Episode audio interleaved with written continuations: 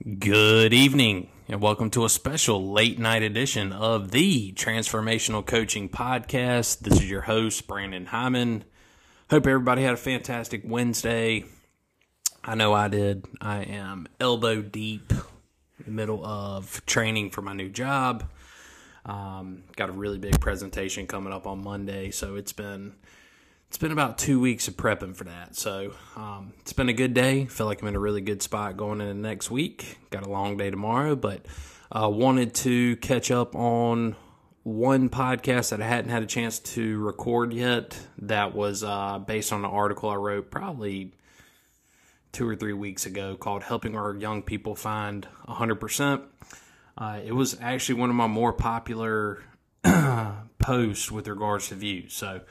Um, want to share an audio version about just because there's some other things that I wanted to talk about. Like now I've had time to kind of think about the article itself and kind of think about the prop.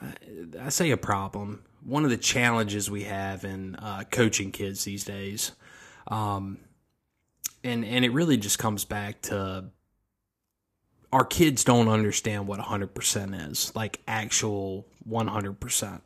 I think a lot of them have an idea of what they think 100% is, um, but rarely do we find a kid that just out of the gate, like he gives 100%. Um, we've got a couple guys in our baseball program right now that I can think of that, you know, from the, from the day they started as seventh graders, they've remained pretty committed to, to that 100%. we got a little guy who plays right field for us that just phenomenal kid. Like if he keeps going, he's going to be in a really good spot just because of the the amount of effort he puts into everything in daily life. He's he's one of the exceptions to of the rule, or sorry, he's one of the exceptions to the rule. Who he's constantly trying to find a new ceiling every time he's out there from an effort standpoint. So. If that's not how you are, it's a good way to be. I know the amount of player, like if you want to stand out players, um, that's a way to do it because in this era that we're in, whether it's in school, sports, uh, as you enter the workforce, college, you know, whatever, um, there's not enough like high energy, high intensity people out there. Um, what we found over the years is people just kind of young people in general, and it's our fault as society for allowing it. It kind of started back when I was playing, uh, you know, in the early 2000s. But, you know, society's kind of moved into this thing where we're all like herd mentality, you know. So as you look around and like if you got 30 guys out there and you got two dudes booking it at the front of the line, you got two guys all the way at the back of the line, everybody else kind of bunch up in the middle. That's the herd mentality that um, a lot of our young athletes are, are, uh, going through. So just a call out, you know, something to consider before I get into the meat and potatoes of this is if you want to set yourself ahead in life, you got a really good opportunity to do it because the majority of people, they're hanging out with the herd. Uh, you got far less people hanging out at the front of the pack today than you did 20 years ago, 30 years ago, 50 years ago. So it's all there for the taking, uh, young people. It really is. Um, you work hard, give great effort, you're going to be ahead of you know. Back in the day, that would that would have got you to the door, right? Um, but today, that's like you're in the top five percent, top two percent if you're the guy constantly at the front of the herd versus there being you know the top ten percent being up there. But anyways. So I'm gonna take you back to when I got into coaching high school baseball about six years ago. Um, first time I ever stepped foot on a high school field, kind of had an idea of what I thought it was going to look like based on my experience in high school. Um, yeah, I played for Coach Gray, great coach, players coach, but you know he wasn't short for letting you know what he felt about things. Um, when you weren't giving good effort and, and stuff like that. So I kind of had this vision of like when I started coaching, uh, that's what it was going to look like. And uh, what I saw from like day one was nothing like what I experienced. So it was uh it honestly was disheartening in a lot of ways. Um, but it was something that I remember thinking like I got to figure out a way to try to change this. Like surely there's something we can do as coaches, parents, administrators, something to kind of change this. But whew, anyways, uh, before I get into that, you know, the, I try to preface a lot of the stuff I say on these podcasts with this, and I don't know if I've said this yet or not, but like, I'm not a rocket scientist. I'm not. I don't have a PhD in psychology or sports psychology. I'm not a doctor. I'm not any of these things. But at some point, I'm going to tell everybody the story of how I got to where I'm at, and it's truly a story of hard knocks. Um, it's a story of growing up on top of the world, find then through bad decisions, finding yourself at the, the lowest point you can get in life, and then this fight back to the top. Okay. And, you know, so all these things I feel, the things I talk about, like, I feel like I've earned the right to talk about that stuff because I actually lived it. Like, I didn't, you know, go watch it in a movie somewhere or dream about it or, like, read about it. Like, the things that drive me as a, today as a coach are a result of the hardships and trials that I've endured and like come out on the right end of. Um, and it's concerning to me because I don't know that our current generation of kids, the majority of them, I don't think they'd be able to overcome the same things I did. The same things a lot of you parents now that maybe listen to this, a lot of things you guys overcame. Um, you know, our kids don't understand like what it feels like to have you know, $250 in your checking account and you got $900 worth of bills due on Friday, but you don't get paid till the following Friday. You know what I'm saying? Like, they don't understand that. So, like, all the things that are, you know, hardships and trials and tribulations for, for them right now, I'm not trying to downplay it. I'm just saying it's not, I worry about their ability to overcome stuff because of the way we lower the bar for them as a society. So, um, the next thing before I'd like dive deeper. Um, I, I don't want to sit here and be a hypocrite with anything I'm about to say. Most of the people who, you know, I got some friends in my group chat kind of busting my chops right now about, you know, the podcast, website, all that, and that, and that's cool. Teach their own. Um, but part of the reason they do this because they remember what I was all about when I was younger. You know, so I, I don't want to sit here and be hypocritical. Um, because people that know me, they know like they know my story. Most of them do. Um, they knew what I was all about in high school. I was okay with being one of the best on the field. Didn't work hard enough to be the best because I didn't care to be the best because it was too much work. Uh, I chose the late. I chose the party over the late night gym visit.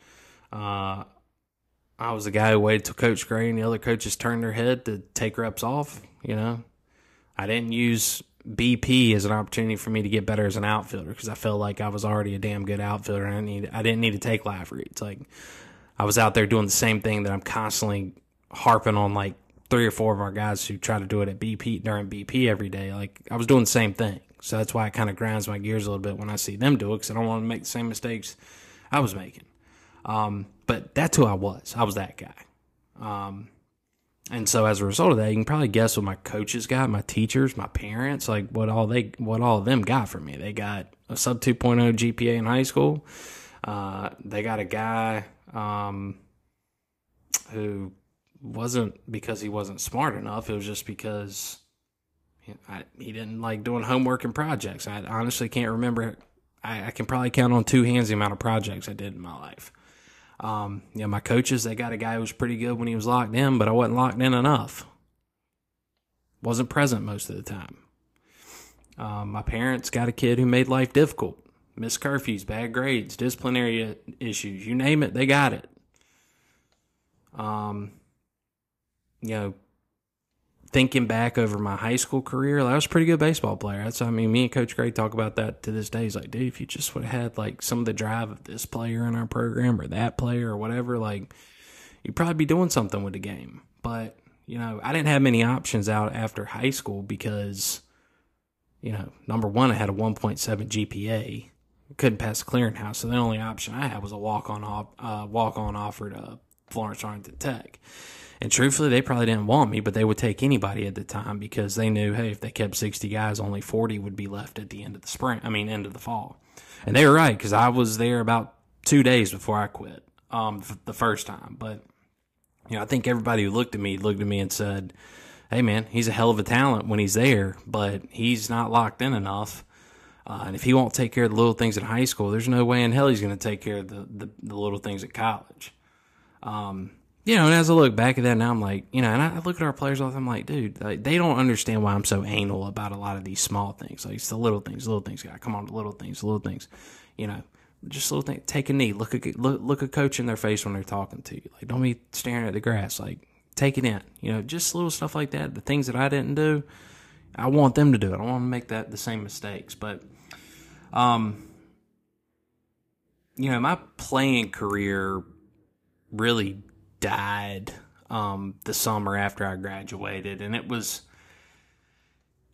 it was a theme that's relevant to the kids today. Um, you know, I tore partially tore my hamstring trying to stretch a double into a triple. I showed up, I was late. I didn't I didn't stretch. I wasn't prepared for the game. Third at bat of the game, Lesa, you know, ball in the right center field gap.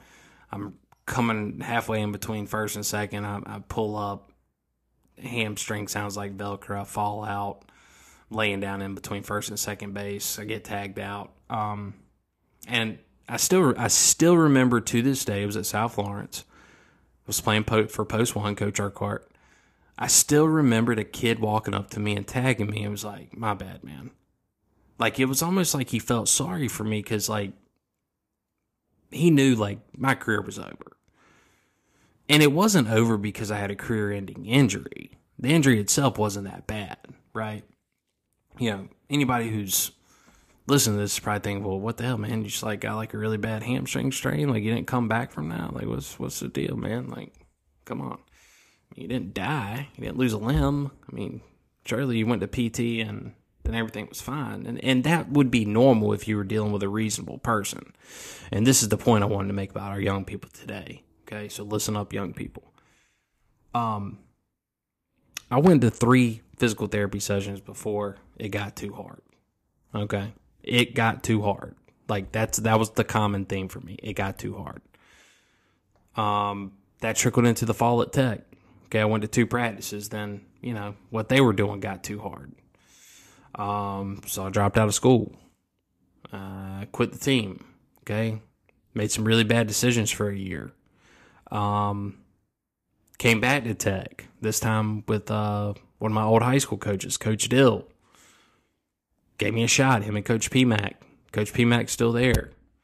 Um, yeah, I think I made it about a month and a half before that got too hard, so I quit. And then the last time that life got too hard, um, the last time life got too hard, I almost gave up and quit on it too.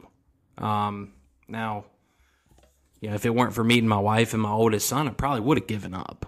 Um, because that's just kind of that was that was just my mo. Um, so when you look at the consistent thing for me, you look at my teens, you look at my early part of adulthood. Regardless of what arena I was competing in, it got too hard. Life got too hard, and the reason it always got too hard was because my entire life I operated at about at about 65% of what my ability was and called it 100%. You know, and the the problem you run into when you live that way is eventually it's all going to come crashing down because everything's too hard. Okay, so every time it gets too hard, you're lowering your level of max effort. Eventually, your max effort's like 2%. Okay, the problem with you know 2% is like it eventually, it's basically like 0%. So that's what happened to me. And like, honestly, that's what's happening to our kids today because society won't dig our heels in and say enough is enough. We got to stop doing this to our kids. We got to start forcing them to meet and work and operate at 100%. You can't operate at 100% every day. Okay. It's impossible because the body's going to fatigue, the mind's going to fatigue, all that stuff's going to happen. But like, I mean, we've got kids who don't even know what 100% is. So that's going to be the rest of the. I mean, I'm kind of talk about. I'm gonna break this down into like a. The, I've now told you the problem, so we're gonna try to work towards a solution, and then I got a challenge for everybody who's listening because we got to fix this. So you know, going back to my story, when you look at where the world was when I was, you know, goofing off and you know giving about two percent that wasn't the cool thing to do back then. Like people, like kids my age, they still had jobs. Um, you know, it was still the cool thing to make good grades. It was still cool to not be a problem in the classroom or at the field and all that stuff. And the reason it wasn't cool is people didn't let you be a celebrity if you acted like that, right? Um, leaders at every level, they didn't move the goalposts for kids. Um, they demanded that young people operate at a certain standard, and if they didn't, they held them account- accountable, right? You know, you you fast forward to today, and this is one of the most disappointing things when I got into coaching.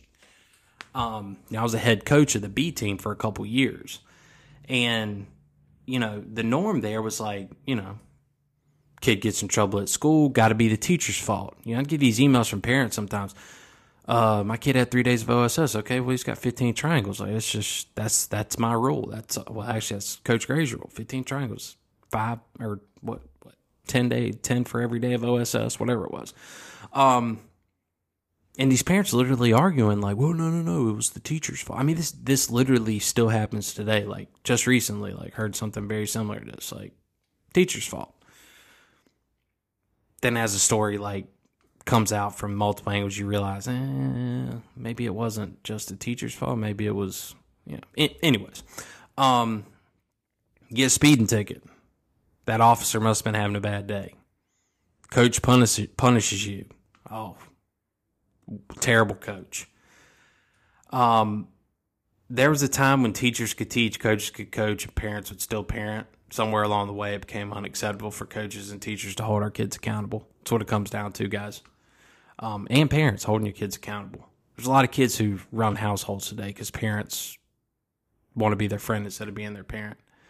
Um, you know, somewhere in life, I, I don't know when this happened exactly, but it became unacceptable for you know, us adults to pass lessons down to our children so they could use them to better their life, you know, better themselves for later in life. I can tell you the path we're heading down, it's it's not sustainable because the majority of young people that we're sending out in the world, they're not equipped with the, the life skills they need to make it if it's not handed to them. Um, and we're not doing a damn thing to help them raise the bar. There, as a as a whole, there are certainly people out there like I think the coaches within our baseball program, we hold people accountable. We raise the bar for our kids every day. And as a result, we don't have a bunch of bad kids. We got good kids. We got, I tell people all the time, we got blue collar kids. You know, we never get the respect we deserve because people just say, oh, they're just South Florence. Well, they don't know what we have in our locker room at all levels of our program. Blue collar guys represent everything great about like the type of kid that we want for the most part. We got some knuckleheads, but we're working on them. Um, one of the things that I made a big point of, and I make a big point of with our kids all the time, is the the conversation, the tough conversation, right? Um, in my life, Kenny Gray was on the top end of people who could give you a really good tough conversation. Um, like he was a professional at the tough conversation. He did it respectfully, you know but he didn't mince words. Like he wasn't going to tell you what you needed to hear or what you wanted to hear. He was going to tell you what you needed to hear. Um, you know, and so knowing that, I come back and coach for the guy I played for, and you know, I remember my first experience with this new age kid and the new way of doing things. He's like, "Here's me." You know, giving this kid a tough conversation, got a little animated, first time I ever did it, and uh, he kind of pulled me to the side and he's like, "Hey, Hyman, um, remember how I used to talk to you? You can't you can't do that anymore, man. Uh, you won't have a job. You know, you got to give them something positive. Are you serious? You got to give them something positive. Like that's that's how we.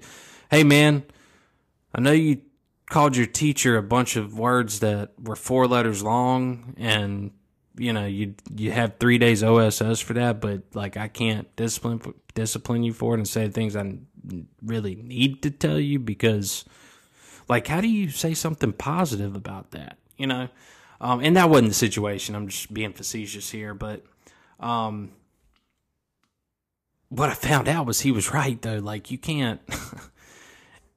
you can't you just can't do things the way you used to and it's it's not because it's not right or it's abusive or it's whatever. It's just because we've gotten so soft at the highest levels of leadership Just look at our country. Look where we're at. Okay. We're extremely soft, right? Uh, you say one wrong thing, people cancel you, man. Hey, and when you just serve a volunteer coach at a public school in little old Florence, South Carolina, like they'll cancel you out real quick if you become a problem. Nothing against Florence One schools. I'm just saying in general, that's kind of like where we're at as a society.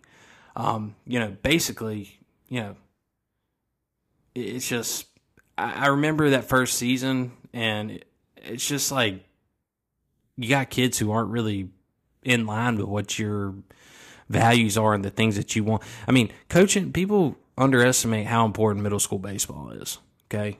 Because you're literally grooming kids for two years to be the future of your varsity baseball program. So, like, we want them doing all the little things right culturally, uh, as people, as players. I mean, we want to set them up for success. And, like, I just remember thinking, like, the stuff that I'm having to deal with, the disrespect in the classroom, the mouths that these kids have, the things they were getting in trouble for, like, yeah, all that stuff was on the extreme end, man. Um, like, and I was a bad kid, okay, but the stuff these kids were doing was like, like, I would have felt uncomfortable doing that stuff as a kid, and I didn't feel uncomfortable about nothing. Um, I remember being told how we could and couldn't punish kids, things we could and couldn't say. The whole entire world felt like it was operating in fear. You know, what parent's going to get mad next and cause cause me to lose my job? Seriously, I mean that's that's what it came down to. I mean, it, it's like disappointing just thinking about it. But anyways, um, that year was tough on me. Um, we got through it though. Um, as we go into the solution to this problem, because I'm talking about the challenge and the problem itself right now. Um, the thing that we have to put at the forefront of everything is these kids, and they're and they're all they're great kids. So like, this isn't me complaining about the kids as much as it is me complaining about the adults who the adults who made all this possible, right? Um, these are our this is our future. Future teachers, leaders, future business owners, future whatever. Okay? Um we are putting them in a position to fail. Period. That's what we're doing right now. So um that was a lot of talking. I'm going to try to speed this up as we talk about a solution and the challenge, but you know, so we started talking about okay, so I identified this problem early on, so we started thinking about what's the solution, right? And I always went back to the fact that of all the people I have in my life outside of my family, um, you know, Coach Gray was a pretty significant person in my life. Okay. But, you know, me and him had some pretty tough conversations when I played for him because again, I was just a bad kid, you know, just did dumb stuff, um, made bad grades, you know. I I was the distraction that he didn't need, but you know, he always had my back. I had to pay for it, but he had my back. But um, I held this guy in high regard. Still to this day, I hold Kenny Gray in extremely high regard. Well, Richburg, I'm talking to you, pal, because I know you're busting my balls about that. That guy, keep him in high regard. High regard. Um, got a lot of respect for him uh, because for what he did for my life. But uh, anyways, um, so I'm asking myself that question. I'm like, okay, so what's the answer? And uh, it kind of just hit me like, okay, this is how we can start fixing this problem. So I never took it personal when I was getting reamed out by Coach Gray in high school. And I didn't take it personal because he had earned the right to have those conversations with me, right? Because any conversation he was having with me was coming from a, a good place. Um, the things he say they didn't hit me negatively. I, they they hit me like, hey, here's a dude who cares about you, uh, who's challenging you to be better. Uh, he's not a threat. Not he's he's a leader. He's a parent like figure. He's got time invested in me. Okay. I'm not just a guy that wears a jersey and tries to win baseball games for him. He treated me like somebody he cared a heck of a lot about. Uh, he cared a heck of yeah, I said that right. Um, he didn't just do that for me; he did that for everybody that played for him. I mean, you got these outliers here who got negative things to say about any coach, no matter how good they are. You know, I'll be honest, most of those people they end up being losers in life. Um, I see some of the. I'm gonna get off on a tangent for a second. I see some of this stuff that people put on the internet sometimes, you know, about coaches in the area and stuff like that, and it's like, you people just don't have a clue. It's it's disappointing. It's things like that when you see some of the negative things people say about other coaches, especially with stuff regarding playing time. It's like, good lord, man. It, it's just disappointing. It's just, and we're at that time of the year where like you're gonna start seeing a lot of that. Like, oh, this idiot coach, he's not playing my kid. Anyways, we've talked about that before. I'm not gonna get back on that, but anyway, so the solution to the problem. Um, that we're facing as a society is we've got to earn the right to be able to have tough conversations that are going to help these kids raise the bar. Okay? You know, it takes intentional effort uh, on our part as coaches, teachers, parents, everybody of positioning ourselves, not just with our best players, but with all of our players, all the kids we teach, all the kids we coach. Um, we just have to position ourselves – with all those kids that we get an opportunity to make an impact on as a person who views them more as more than what society has led them to believe they are. You know, as we build rapport, break down barriers, uh, what we should see um, is young people beginning to feel compelled to meet a certain standard instead of feeling entitled to whatever it is they feel entitled to. Okay? When somebody is challenging you who has proven time and time again that they're just invested in you as a person, that they're not expecting anything in return other than you just to be the best version of yourself that you can be, people respond to that. You think about if you got a shit boss that you hate, you hate going to work every day. You hate going to work because you got a terrible boss. All right. You feel like you're doing everything right. Okay, that's a bad feeling. It's the same thing with kids. They show up every day and they get that from like everybody because instead of people trying to be solutions to the problem, they just are like, screw it. I'll just keep passing these kids on and passing these kids on and passing these kids on. And I'm not, you know, I don't want to lose my job, so I'm not going to check them when they act that way. I'm just going to ignore. That's the problem. That's the problem. Be invested. Okay, your job's to be a teacher, your job's to be a parent, your job's to be a coach. Like, be that positive role model because you might be the only positive role model they have in their life. You know, we need to be focusing on transformational relationships. I'm writing a book about this, by the way. Yes, I'm giving it, I'm giving it a go. Transformational coaching. Um, but we have to focus on transformational re- relationships instead of transactional relationships. And what we end up with is everyone in the situation feeling obligated to hold up their end of the deal because everyone now has equity in the relationship. Everyone bring, brings value to the table instead of one person always giving something and the other person always taking. One person always expecting something. One person always looking at somebody saying, What are you going to do for me today? Uh, instead of everybody having equity in the game.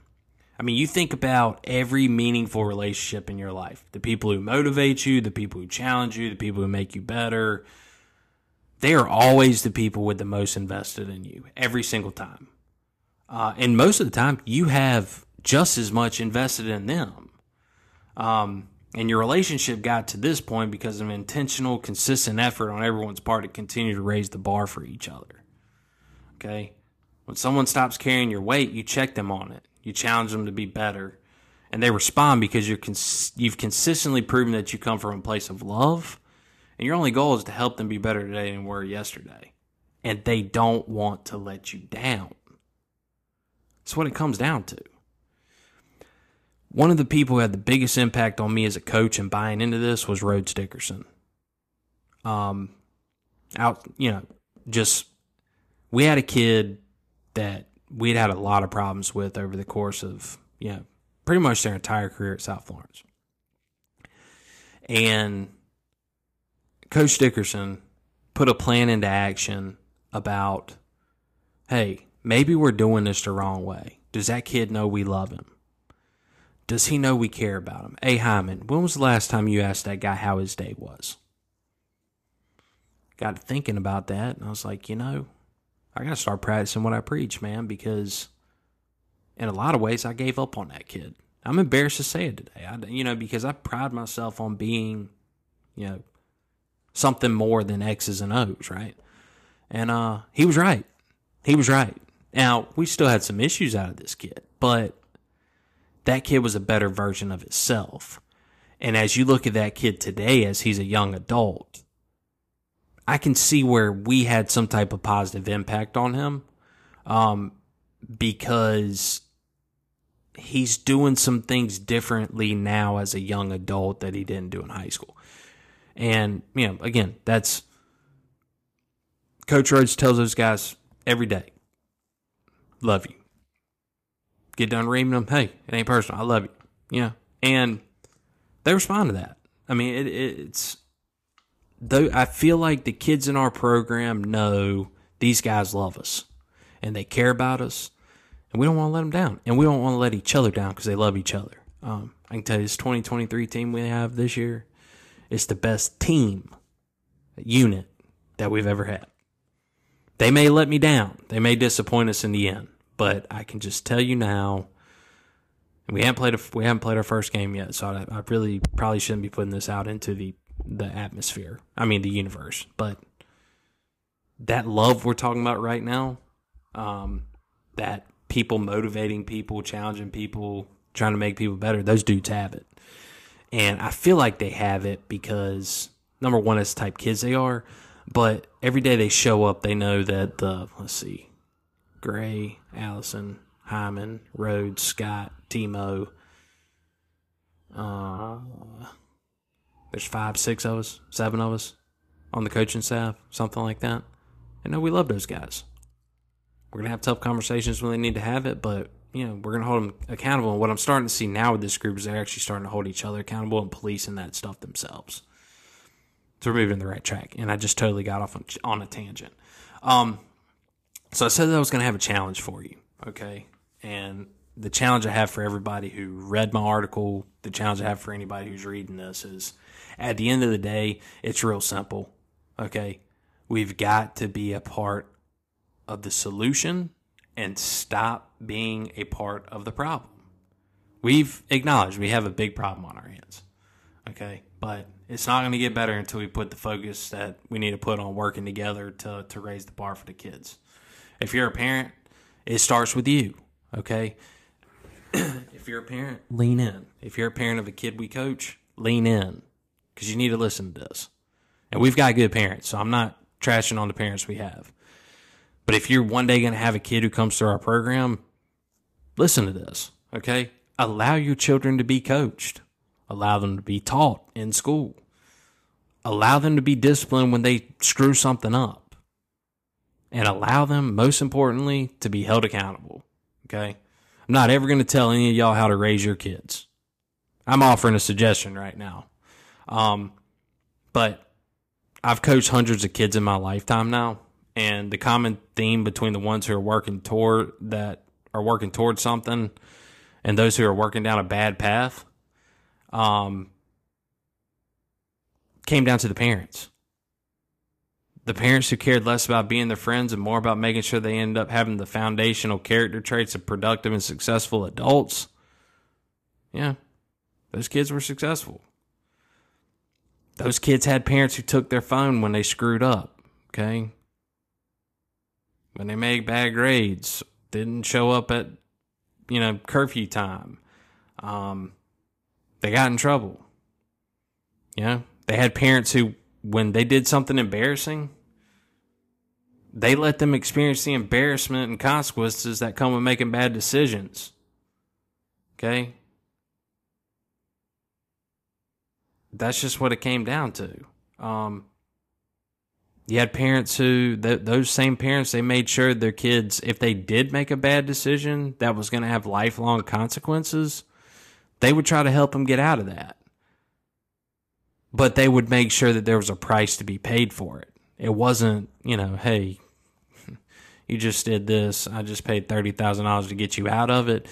Here's your car keys back. Go keep doing whatever it is that you want to do. No, no, no, no. I did something to keep that off your record so you could get a job one day. And now you're going to pay the price for it, right? It's most successful kids I've coached, they had parents who did that. Um, and that's that's a that that's a point I want to make a quick point on this, just from saying that. You know, one of the most important things our children have to understand is that in the real world, there are massive consequences to every bad decision we make. You drink and drive and kill somebody, your life's over for at least the next 20 or 30 years. Okay? You're going to prison. Uh, if you underperform at the job, you're fired. If you interview for a job and you're not the best person for it, you don't get it. These lessons are best learned from parents, okay? Teaching their kids this at an early age so the real world doesn't tell them. Because guess what? The real world doesn't care about your kids' emotions and their feelings. They're going to chew them up, spit them out, and if they come back for more, they're going to go ahead and swallow them this time. I mean, it's just the way it is. And my challenge to those parents is it starts with you. It starts under your roof at your house. If you let them skirt by giving 22% effort and applauding them every time they do it, society's going to continue facing an uphill battle uh, trying to fix it because at the end of the day, we're gonna we're gonna slap a band-aid on it. And when they leave us they're gonna go back to your house under your roof and they're gonna continue to be half-ass because you're not doing anything about it. Like anything we do positive it gets undone. I've, I've had kids in the past it's like man they would show up they'd be doing so good. You know then i'd have a two minute conversation with their parent or hear their parents having a conversation with somebody and you're like good god this kid isn't going to stand a chance because of what they go home to anyways, coaches, teachers, and everybody else, uh, you've been you've been operating in fear. I used to operate in fear. I don't care anymore. Okay, it doesn't matter to me. If the school district wants to take away my volunteer coaching title because I tried to make somebody a better man, that's cool. I would hope that the parents and the players that I've coached in life would have my back and the coaches on our staff. I know they would. Um, but you know, we got to get out of this mindset we're in. We've just got to push. We have to continue to push forward and try to make a difference. We have to be a part of the solution, not a part of the problem. You know, every time we operate in fear, we're being a part of the problem. Okay. We got to get out of this mindset uh, of I can't set standards, I can't hold them accountable because somebody's going to be coming for my job. The way you ensure nobody will ever be coming for your job is by earning the right to hold other people's children accountable. Period. Being a coach, being a teacher, administrator, whatever, that doesn't, don't mistake this, that doesn't give you instant access uh, to just hold people accountable. You know, it's something you have to earn through your actions, through the time you invest in other people's kids. Yeah. does it entitle you to a level of respect instantly? It absolutely does but that's the only thing that you're guaranteed in that process. Everything else comes from the effort you put into these kids. Uh, you know, if you put 55% into them, don't ex- don't don't expect more than 35% back. Okay? But when they show up and they see that you're giving 120, they'll be able to give you 100. Um the other thing I was just going to say is, you know, we've got to have standards, expectations, and consequences when our kids don't have hit the bar. We have to. We got to let them know that there's going to be consequences because um, that's how the real world works. Um, when a player's giving fifty percent, we got to challenge them to. We got to challenge them every time. We stay consistent. Fifty becomes 60, 60 becomes seventy, until we get to hundred percent. Um, we got to be that change for them. Period because uh, again, I said this earlier, we might be the only person in this young person's life that's you know trying to help them raise the bar. And, and just one quick thing on consistency, like we've got a kid in our program right now. He's a senior, and uh, he would tell you this story. And we got another one who's a junior, or let's say he's a sophomore. But the senior would, I've heard him tell this story before, and I had no idea at the time when he was a seventh and eighth grader when I was constantly drilling him about this, like that it stuck with him. And he used to always be at the back of the line. I, you know, had a little more vinegar in my piss back then, and you know whatever. But I, I would just blast him from just I'd walking around the field like, you better find hundred percent. You know, you're you're seventy, you're seventy percent. It's not your, you know, you think that you're one hundred percent. There's thirty percent more in the tank. I mean, just be blasting him, blasting blasting that dude gives is one of the best effort guys we have today. And, and, it's not because of me. That's not what I'm saying. But I heard him telling somebody like a month ago, yeah, Coach Hyman used to be out here and he's he helped me find that extra 30%. You know, it makes you feel good because it's like I could have just not said anything and where would we be today? I, I don't know. Um, but that works. We got another one. He's a work in progress right now. He's a sophomore. I tell him all the time, hey man, the only guy that's going to get in the way of you being great is that guy looking at you in the mirror.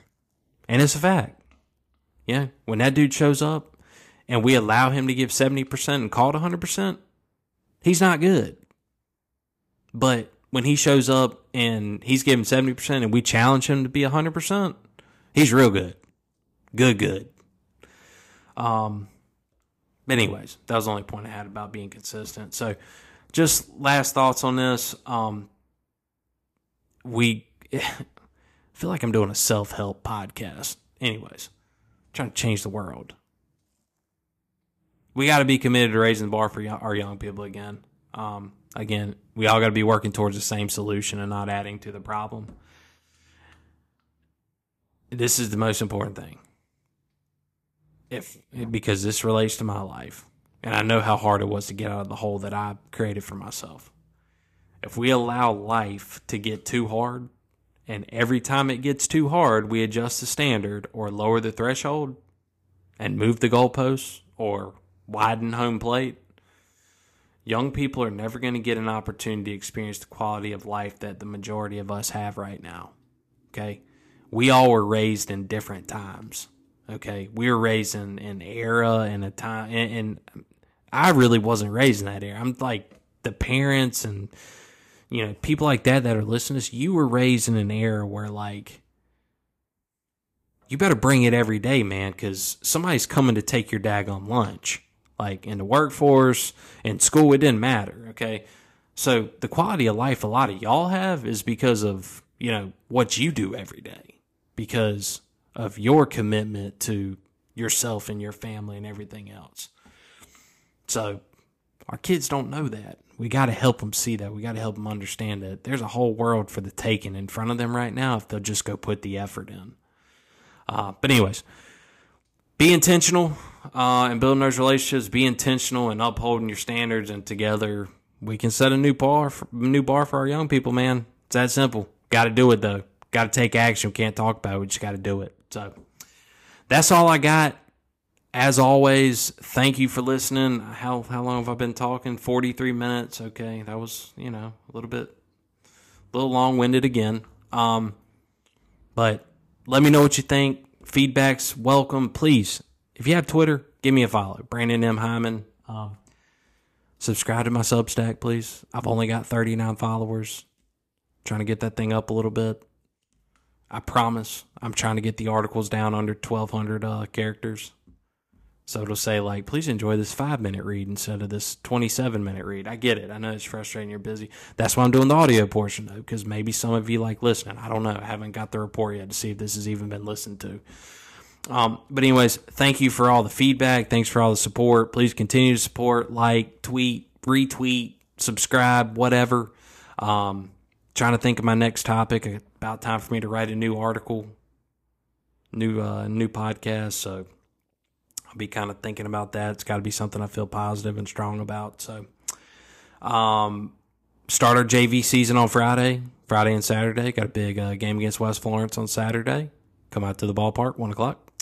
Uh, varsity kicks it off Monday with a uh, away game against Andrews. Next week we got like five games. It's gonna be fun. Um, but yeah, opening day is almost here, and I am jacked up. So, all right, appreciate everybody. Hope everybody has a great night. And until next time, Be cool. See ya.